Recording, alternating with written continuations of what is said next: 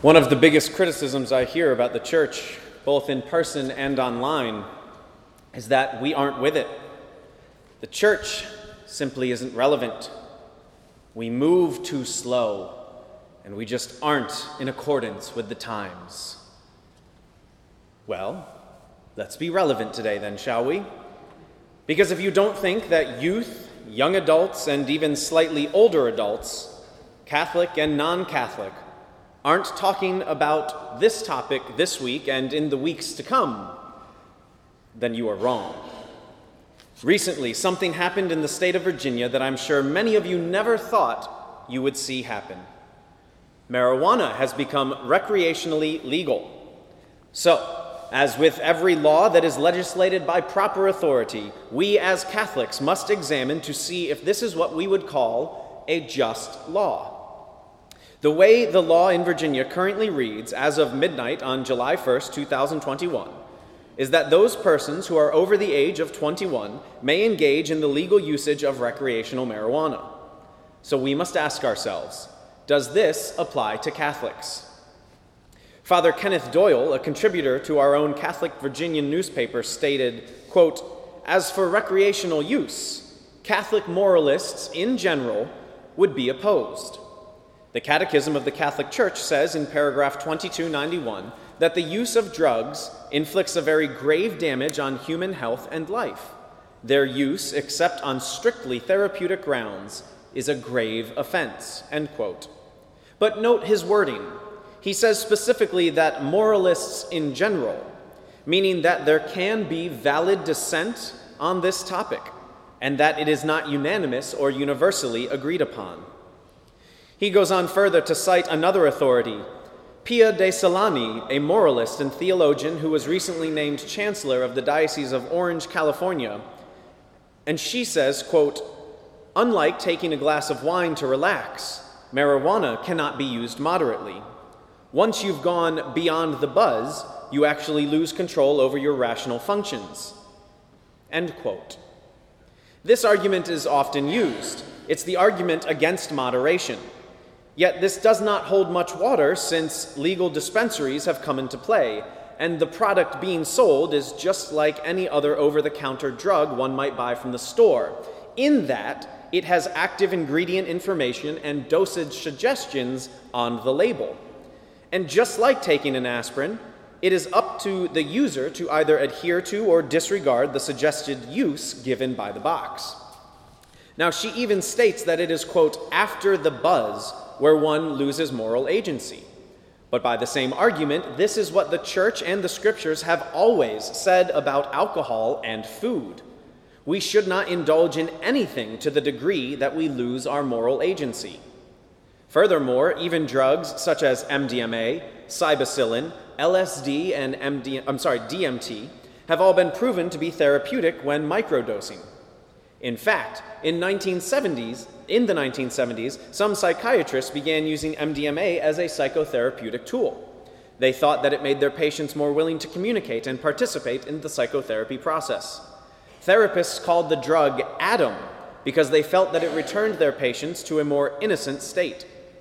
So, the simple argument that it cannot be dosed or controlled, or that when one participates in the uses of THC, they are immediately out of control of their mental and, more importantly, moral faculties, is not true. It behooves us also to look at the origins of cannabis in America, because I think the origins are surprising. Did you know that up until 1930, you could buy cannabis products off the shelf at your local pharmacy without a prescription? And then, in the 1930s, things changed. This was the year that the Federal Bureau of Narcotics was formed, and by 1937, marijuana and cannabis related products had become federally illegal. This organization was headed up by a Mr. Henry Anslinger, federal employee and outspoken racist. Henry didn't like the Mexican people, so in a propaganda campaign, he conflated immigration and drug use. He made the statement, quote, Marijuana, perhaps the most insidious of narcotics, is a direct byproduct of unrestricted Mexican immigration. End quote. Well, this was the start of the stigma. So, I'm not going to make the jump that the reason that most Americans have been indoctrinated to think that marijuana is bad is rooted in systemic racism, but the most outspoken, highest ranking federal employee that got the ball rolling on the criminalization of marijuana was very racist. Now, maybe you don't like that argument, and that's fine. So let's, as the popular phrase these days says, follow the science. Around the same time that marijuana was being criminalized in 1937, there was a large study done called the LaGuardia Report in 1944. This was the most systematic study of its kind, which included sociologists, doctors, psychologists, and pharmacists. This study found that, quote, cannabis is not only not harmful, it is not addictive.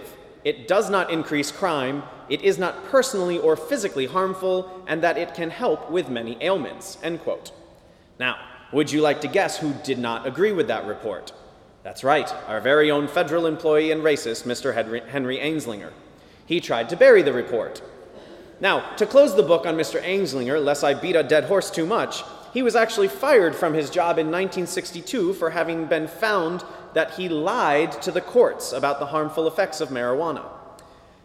A little bit in the future, I'm sorry, fast forward from there, President Nixon had the federal government conduct another study.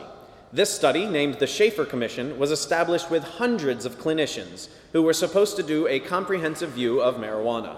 They too found the same findings as the LaGuardia report 30 years prior. Most importantly, they found that, quote, this is not a gateway to other drugs, end quote. They concluded that it is, quote, more harmful for Americans to be arrested for the use of cannabis than it is from the using of cannabis itself, end quote. Now, one more food for thought in the history department. Why would the US government in the early 2000s apply for and receive a patent for cannabis if it was so harmful? Now that marijuana is legally legal recreationally in the state of Virginia, we should also discuss the nature of law itself and laws in general as the church sees them. For many states have already legalized marijuana by conventional law, and a good man-made law will line up in accordance with the natural and divine law. Unfortunately, many of our conventional laws do not line up with natural and divine law the most extreme case being the statute that allows for the legal termination of an innocent life in the womb. This is legal by conventional law, but the church can never respect such a perversion of justice such as that. Now, it would seem that the use of a plant found in nature would not contradict the divine law if used properly. Usage is an interesting thing, though, for anything in nature can be used according to God's will or abused by it Uh, abused against God's will. God created sex, and it can be used in the right way or the wrong way. God created alcohol. It can be used in the right way here at Mass, or it can be abused. God created steel. It can be made into a plow to harvest food for the whole community, or it can be turned into a sword to kill another human. Just because something is present in nature doesn't mean that no matter how you use it, it's going to be good. We have to use our will and our intellect to make decisions about how something is going to be used. So now let's turn to another thing that we find in nature grapes, barley, and hops. These are natural ingredients that have to undergo a chemical process called fermentation to become alcohol. So, what do the scriptures say about alcohol? Ephesians 5 says, Do not get drunk on wine, which leads to debauchery. Instead, be filled with the Spirit Proverbs 20 says, Wine is a mocker and beer a brawler. Whoever is led astray by them is not wise.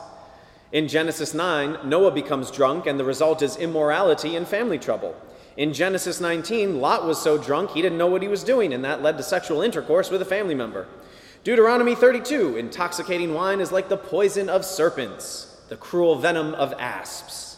Proverbs 23, for the drunkard and the glutton will come to poverty. Now, Let's take a look at the scripture verses directed against cannabis. 1 Timothy 4 says, For everything created by God is good, and nothing is to be rejected, provided it is received with thanksgiving. Wait, hold on, let me try another scripture. That one didn't really work out. Genesis 1 33, God saw everything that he made, and indeed it was very good. Well, this isn't going well. Let me try another one. Uh, further in the gospel today that we read, uh, Mark 7. We read gospel from Mark 6 today, but Mark 7 says, He said to them, Do you also fail to understand? Do you not see that whatever goes into a person from outside cannot defile? Well, it would appear that the scriptures are quite quiet on the subject. The church opposes immoderate alcohol consumption, something which is legal for those adults of a certain age. The sin of gluttony leads to the same admonition for the misuse of food. It is legal to drink alcohol and eat food, but illicit to get drunk and overeat because of it, it has adverse effects on the human body and sins against the fifth commandment. Now, Pope Francis has unequivocally stated that, quote, drug use is not compatible or incompatible with human life, end quote. So I want all of you who take your Lipitor for cholesterol, your metoprolol for your blood pressure, and your baby aspirin to not have a heart attack and just flush them right down the drain because Pope Francis said drug use is incompatible with human life. Now, obviously, that is a bit of a stretch, but everything I just named to you is a drug. In paramedic school, we learned that even the administration of oxygen to a patient is a drug that we have to look for adverse reactions to. Now, I think what the Pope meant to say is that detrimental drug use, for the explicit reason of running away from the world and its problems, is incompatible with human life. And to that, I would absolutely agree. We as humans have a history of using chemicals to deal with life, though, in many different ways. My paramedic instructor used to joke around when we would all come in in the morning with large cups of coffee, and she would say to us, I see that you are all enjoying life better through chemistry. Now, our dependence on substances, be it caffeine, tobacco, or alcohol, can be problematic. And all of these things are very legal and have been for a long time. But we can also use them in what we would call therapeutic doses. There is a big difference between using something as an aid versus wanting to be in an altered mental state where one's moral threshold is lowered and the moral agent is more at risk for participating in sinful behavior. Who hasn't seen a coffee mug shaped like a wine glass and on the outside it says, This might be coffee, but it might be wine? Or a sign that hangs in a kitchen that says, I'd like a double mocha vodka Valium latte, please. Or who hasn't seen a yard flag that says, wine is cheaper than therapy? Now, society seems to have an ambivalence toward the social understanding that alcohol is used to unwind, to loosen up, and to let go of stress. Yet, alcohol can also be used to black out, become so sloppy that you cannot control your body, and dangerous enough to have you think you can drive well.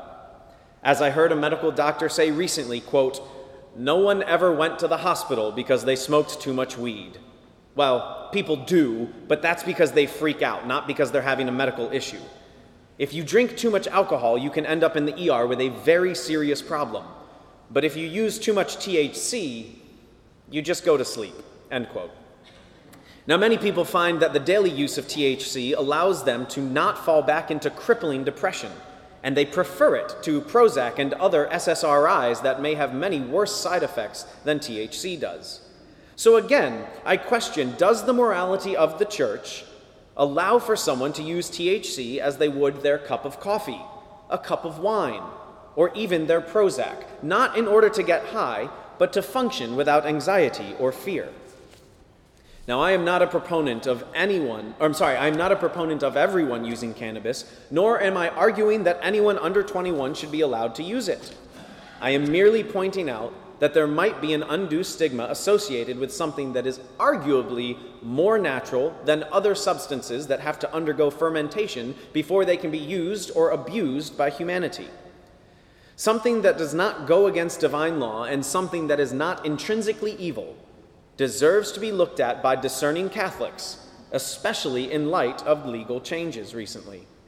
Now, to my knowledge, no Catholic bishop has come out endorsing the use of THC but I suspect that is more because of PR reasons than it is over any specific issue of morality.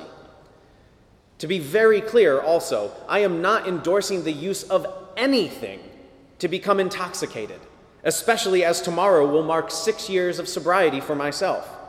But if we don't start asking these questions and coming up with compelling answers based on Catholic social teaching, then we are going to be caught very off guard when people at home and in the workplace of Catholics start asking these questions. So I'm not trying to change your mind on the subject, I simply would like you to be informed.